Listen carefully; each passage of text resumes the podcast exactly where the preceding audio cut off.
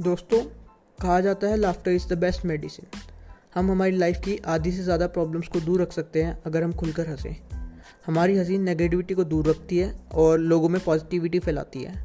और आज मैं आपको एक ऐसी ही शॉर्ट स्टोरी सुनाऊँगा जो आपको लाइफ में हंसने की वैल्यू बताएगी। So without wasting any time let's get started hi guys this is Shubham Sharma and you are listening to Satya Vachan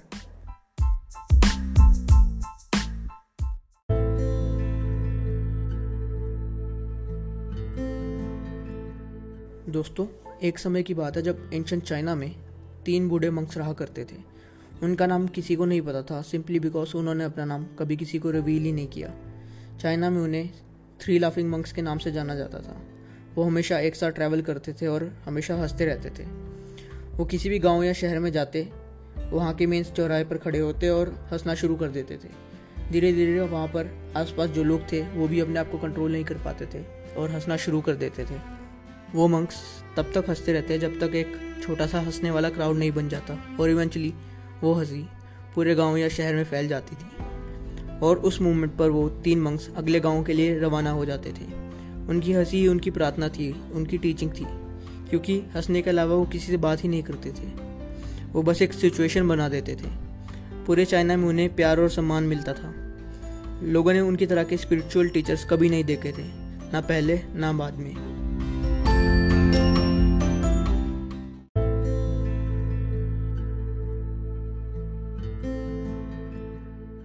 उनका एक ही मैसेज था that life should be taken as a great opportunity to laugh ऐसा लगता था, मानो उन्होंने किसी तरह का कोई कॉस्मिक जोक डिस्कवर कर लिया हो। उन तीनों मंक्स ने पूरे चाइना में ट्रैवल किया and they were spreading joy and happiness पर एक दिन नॉर्थ प्रोविंस की एक विलेज में उनमें से एक मंक की मौत हो गई। बहुत लोगों को खबर सुन के शौक लगा और वो दूर दूर से अपना काम छोड़कर आने लगे। लोगों ने एक्सपेक्ट किया था कि बाकी दो मंक्स भी अपने साथी की मौत का शौक मना रहे होंगे। या फिर रो रहे होंगे। लोग उस जगह पहुँचे जहाँ पर वो तीन मंक्स थे, दो ज़िंदा और एक लाइफलेस पर बाकी दो मंक्स ज़ोर ज़ोर से हंस रहे थे। वो इतना हंस रहे थे कि उनसे रुका ही नहीं जा रहा था। वहाँ पर जो आसपास लोग थे, उनको यकीन ही नहीं हो रहा था। तो उन्होंने बाकी दो मंक्स से जाकर पूछा कि आप अपने दोस्त की मौत का शोक क्यों नहीं मना रहे हो? और पहली बार मंक्स ने जवाब दिया।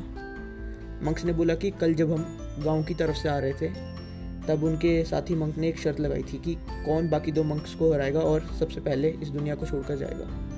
और आज वो जीत गया।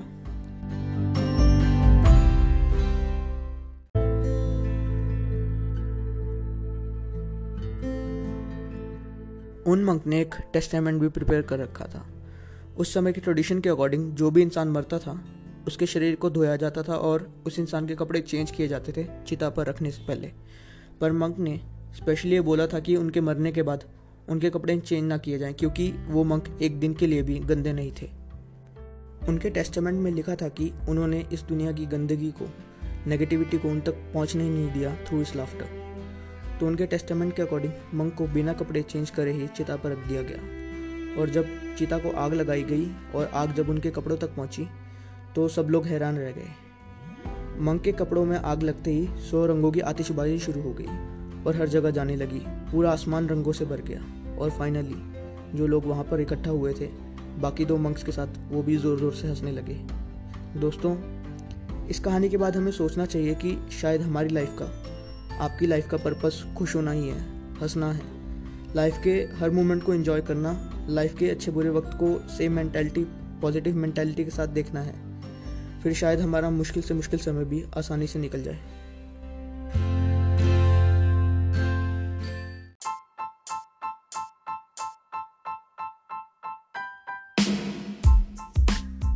So guys that's all from my side. I hope you like the content.